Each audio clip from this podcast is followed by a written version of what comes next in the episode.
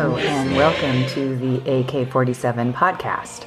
My name is Kristen Ghodsee, and today I am going to be reading the second half of chapter six of Alexandra Kollontai's novel, Red Love.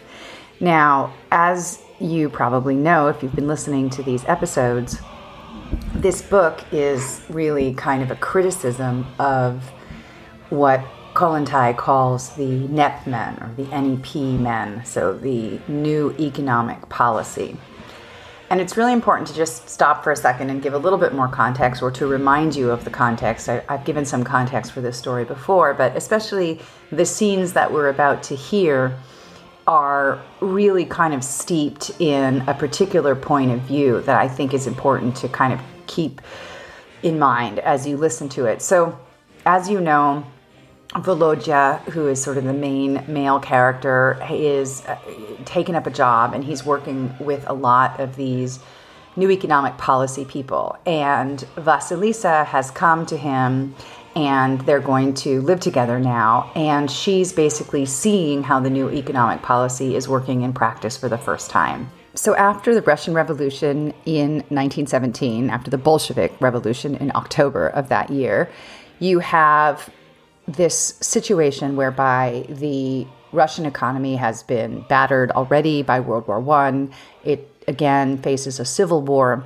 And once the civil war is over and war communism has done its job and sort of defeated the white guards and kind of gotten the country into some form of stability, there's this question of how to rebuild the economy. And it's at this point that Lenin decides to use some of the former bourgeois, some of the members of the former bourgeoisie, in order to run these companies and to kind of reintroduce the profit motive.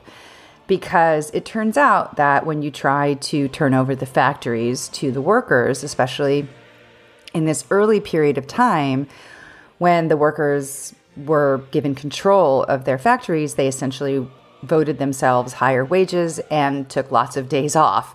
So productivity fell catastrophically in the early years of the Soviet Union. And Lenin thought that reintroducing markets would allow the Soviet Union to recover.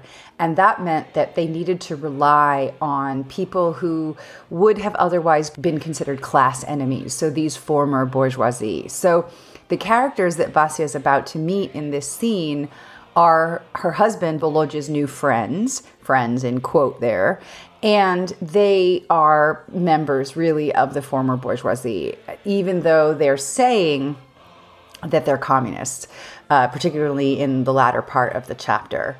So, again, this is this idea that after the revolution, suddenly there's this reversion to capitalism, and then there are people who are establishing themselves as a new class of elites in Soviet society. So, this is the second half of chapter six of Red Love. The dinner guests arrive Savelyev and Ivan Ivanovich, the secretary of the administration. Savelyev was a tall, lean man in a gray suit. His thin hair was neatly combed, and he wore a seal ring on his index finger. Clever, rather crafty eyes, an unpleasant smile on his smooth shaven face, as though he were watching everything, as if everything were the same to him as long as he was well off. That's how it seemed to Vasya. When he met Vasya, he raised her hand to his lips. She pulled it away. I'm not used to that. As you say. But I never object to kissing the hand of a young woman. It's pleasant, and the husband can't be jealous. You must be very jealous, Vladimir Ivanovich. Confess. As he spoke, he slapped Volodya's back. Vladimir laughed. Vasya is the model wife. There's no need of being jealous of her. So, she doesn't follow her husband's example? Savelyev winked at Vladimir, and Vladimir's eyes suddenly grew big and frightened. I don't think I've done anything to. Savelyev interrupted. Never mind. We know how you are, you married men. I've been through it myself, but now I'm leading a bachelor's life. Vasya didn't like Savelyev, didn't like him at all. But Volodya talked with him as a friend about business, about politics. Vasya wouldn't have discussed politics with this speculator, wouldn't have laughed with him at the chairman of the executive committee. She would have to reason with Volodya, persuade him to drop this friendship. They had wine for dinner. The secretary, Ivan Ivanovitch, had brought it in a basket. They were worried about some large shipments that had failed to arrive, and which they were afraid would come too late for the fair. Vasya listened, trying to grasp the meaning of it all, but it seemed to her that these things weren't so very important, as if the main point were not being mentioned. The throbbing and hammering of her temples bothered her, and her eyes hurt. If only the meal were over. Vladimir ordered the auto right after dinner. He had to attend an important meeting concerning the shipment. Are you really going to go to the meeting today? The day your wife came? You ought to stay with her. It's not nice of you, Vladimir Ivanovitch. Savelyev looked at Vladimir with a crooked smile. Impossible, interrupted Vladimir, carefully lighting a cigarette. He would have been glad to stay, but business, you know. Savelyev could not refrain from saying, There are two sides to everything. And again, Vasya thought he was winking at Vladimir, laughing at him. A disgusting speculator. If I were in your place, I'd drop everything else today and spend the first evening with your wife. Business won't run away. Vladimir didn't answer. He picked up his cap angrily. Well, Nikanor Platonovitch, are we ready to go? They drove off, Ivan Ivanovitch going with them. Vasya was left alone, alone in the great empty house which was so strange to her. She went through the rooms, dreary, lonely, cold. She stood beside the big window. Then she lay down on the bed with the silk quilt and fell asleep at once. She awoke with a start. It was dark. Lighting the lamp, she glanced at the clock, a quarter past twelve. Had she really slept so long, past midnight? Vladimir had not come in. Getting up, Vasya bathed her face and went into the dining room. The supper table was set, the light was burning. The room was empty and still, the rest of the house dark. She went into the kitchen, where Maria Semyonova was straightening the things. Hasn't Vladimir Ivanovitch returned? No, not yet. Does he always come back so late from his meetings? It depends. Maria Semyonova was sullen and sparing with her words. How about you? Are you waiting up for him? Aren't you going to bed? Vasya and I take turns. One day he stays up, the next day I do. Will Vladimir have supper when he comes? If he brings any guest, I guess he'll have some then. Otherwise, he goes straight to his room. Vasya stayed a little while longer, silent. She saw that Maria Semyonova was busy with her own affairs and paid no attention to her. Going back to the bedroom, Vasya opened the window. A cool, quiet spring night. The air was filled with the strong perfume of the acacias. The frogs croaked loudly, curiously. At first, Vasya thought they were night birds. The sky was dark and dotted with many, many twinkling stars. Vasya gazed into the dark garden, looked up at the sky and stars. Her heart became calmer. She forgot the speculator, Savelyev, forgot about the pain Vladimir had involuntarily caused her during the day. Now she felt with all her soul that she had come to him, to her beloved, to help and guide him. One who associates with NEP people cannot help leaving the right road. That was why he had summoned her, his friend and wife.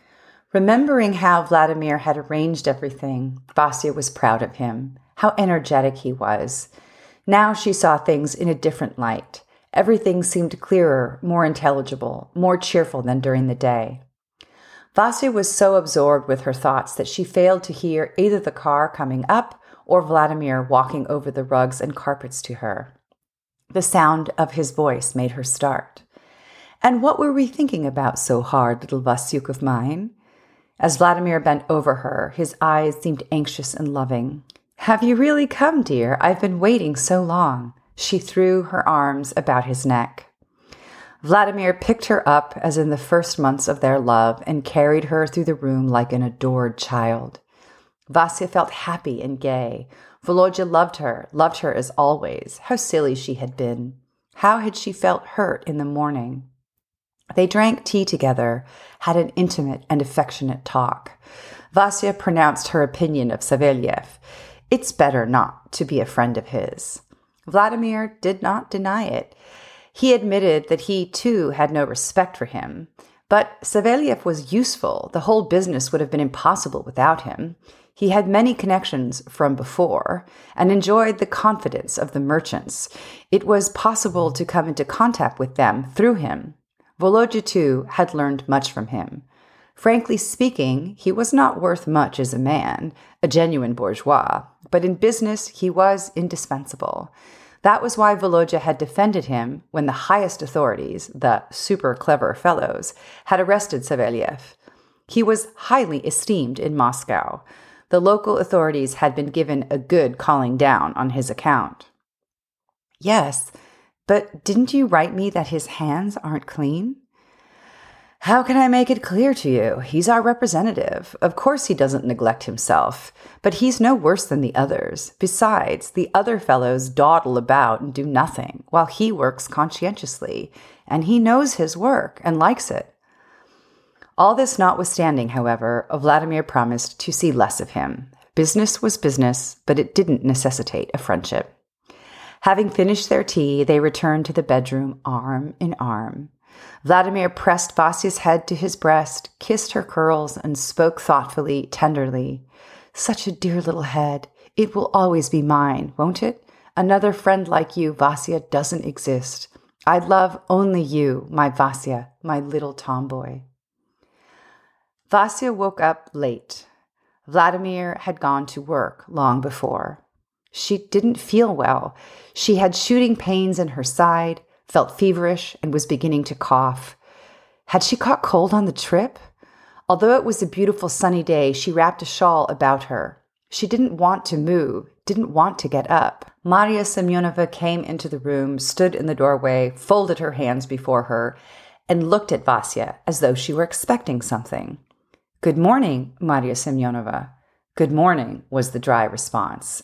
What will you order for dinner? When he left, Vladimir Ivanovitch said you'd attend to everything. You're having guests. Vasya was at a loss. She had no idea what she should order. At home, in the community house, they had had only such food as the state supplied. Seeing that Vasya knew nothing whatever about such matters, Maria Semyonova suggested various dishes. Vasya agreed to everything. But she inquired as to the cost. Wouldn't it be very dear? Maria Semyonova's mouth snapped shut. Well, if you want a good dinner, you can't save on it. You can't have anything without money. The communists have done away with the payoks. Do you have any money? There is a little left from yesterday, but not enough for today. Meat is expensive, and we'll have to buy butter too. So Vladimir left you no money. He left me nothing. He only said, Go to Vasilisa Dementyevna and discuss everything with her. So, what should she do now? Maria Semyonova stood there waiting for the money and would not go. Vasya had a little money left, but the household would soon eat it up and she would be left without a kopeck. She didn't like that idea. Why don't you advance some of your money to me and then have Vladimir Ivanovitch give it back to you? suggested Maria Semyonova. Really, that never occurred to me. And the matter was settled. When Maria Semyonova had gone, Vasya went out into the garden. She walked up and down the paths for a long time until she was tired. She felt so exhausted. Lying down, she took up a book and fell asleep over it. And now there's a time lapse. Vasya lay stretched on the bed. Her cheeks were burning. Her sleep was disturbed by dismal, tormenting dreams. Waking, she looked about fretfully. Why had she gone to sleep? It would have been better to see the sights of the city. She hadn't come to Vladimir to be sick. Yet she hadn't the slightest desire to raise her head. She closed her eyes, and her thoughts immediately became confused. It was no proper sleep, not even a doze, but she wasn't fully conscious either. Vasilisa Dementyevna, Vladimir Ivanovitch will come in for dinner any moment. You should get dressed. Then I could make the bed. He hates to see disorder in the house. Maria Semyonova was bending over Vasya as though, being the elder, she wanted to correct her. Is it that late? Almost five, and you haven't even had breakfast. I wanted to wake you before, but you were sound asleep. That's from the trip. You haven't gotten over it yet. It might be the trip, or I may have caught a cold. I feel chilled. But you should put on your woolen dress. It'll be warmer. That little rag you're wearing isn't any good. My suit turned out badly. My husband didn't like it at all. Why do you say that? It's not so bad. There may be too many pleats on the hips, and the waistline isn't just where it should be. Nowadays, they're wearing the waistline. Look, I've been a dressmaker too, and I know all about clothes. Just let me remodel the skirt. We'll change that dress so Vladimir Ivanovich won't recognize it. Will it be ready by dinner time? That's asking a little too much. No, we'll do it slowly. We won't rush it. Now you put on your black skirt and wear the coat of your suit over it. That'll look very well. Never before had Vasya spent so much time in front of the mirror. Maria Semyonovna was forever finding something to change. Here she fastened something with pins, there she made some long stitches. She found a lace collar, too. The effect was quite good. Simple, yet elegant. Even Vasya liked it. What would Vladimir say about it? As soon as she was finished, Vladimir came in with his guests an employee of the GPU, what had been the Cheka, and his wife. The ends of his mustache had been waxed to needle points. He was foppishly dressed with tan boots that reached to his knees, and he called himself a communist. Vasya didn't like him at all. And his wife dressed up like a streetwalker. She wore a thin dress, white shoes, and a fur scarf across her shoulders. Her mm. fingers were glittering with rings. Vladimir kissed her hand, jested with her, what were they talking about? She couldn't understand it. It was all nonsense. Vladimir was bending over her gallantly, his eyes flirting with hers. Vasya sat beside the man from the GPU. He was a communist, but she had no idea what to say to him. They had wine again. Vladimir touched glasses with the lady. She whispered something to him, and they both laughed. It annoyed Vasya, but he paid no attention to her, as if she didn't belong to him. Queer. She didn't like it. Jokingly, they mentioned the fasts. The lady said that she was religious and went to confession, even though she did not fast. How could that be? A comrade of the GPU married to a believer? Vasya scowled. She was out of humor. Because of Vladimir, too. What sort of friends did he have? Toward the end of the meal, Ivan Ivanovitch came in to tell them that Savelyev had taken a box in the theater and had invited them. We'll go, won't we, Vasya? asked Vladimir. With Savelyev? Vasya tried to catch his eyes, but he pretended not to understand. Yes, of course, with the whole crowd. They're giving a new operetta. It'll amuse you. No, I won't go. Why not? I don't feel quite well. I must have caught cold on the trip. Vladimir looked closely at her. Really, you don't look well, Vasya. Your eyes are quite sunken. Let me have your hand. Why, it's terribly hot. Of course you can't go, and I won't go either. But why not? Do go. The guests, too, persuaded Vladimir, and he gave in. In the hall, Vladimir embraced Vasya in the presence of the others and whispered in her ear, You look unusually pretty today, Vasya. He asked Maria Semyonovna to take care of her. Go to bed right away, Vasya. I'll be back soon. I won't stay till the end. And they drove off. Vasya wandered about the rooms, quite forlorn. She didn't like this life. She couldn't say what was wrong with it, but everything was new and unfamiliar, and she was a stranger here. No one had any need of her. Vladimir might love her, but he thought so little of her. He had put his arms around her, kissed her, and gone away. It was different when he had to go to a meeting, to work, but this time it was the theater. Why had he gone without her? Hadn't he seen enough of the theater during the winter? Something was troubling Vasya, haunting her. She couldn't express it. She felt ill at ease. I'll stay here a week, she decided. I'll see how things stand with Volodya, and then I'll go. But there was the rub. Where would she go? Back to the community house? Her room there, her attic under the roof was gone. Her friend Grusha, the seamstress, was living in it. Besides, the Fedosievs were there. There would be gossip and worry. Once more, she would have to fight everybody for the house. And she felt too worn out for that. Besides, she had lost faith in the soundness of the proposition. And that was the most important point. No, She had no place where she could go. This thought made her heart even heavier, stabbed it as with a steel blade. Vasya was cold. Shivering, she drew her hands into her sleeves. She wandered through the dark, empty rooms. She felt as if this strange house were preparing sorrow for her, a lurking disaster. A premonition? Could a communist believe in premonitions? But it must be that. Else, why this melancholy?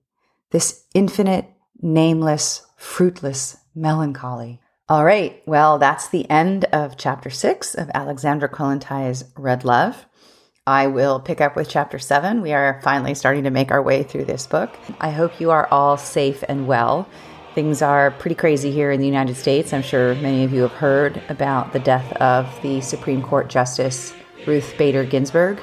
It's quite an icon of women's rights here in the United States and creates a lot of chaos in the upcoming election, for which there already was a lot of chaos.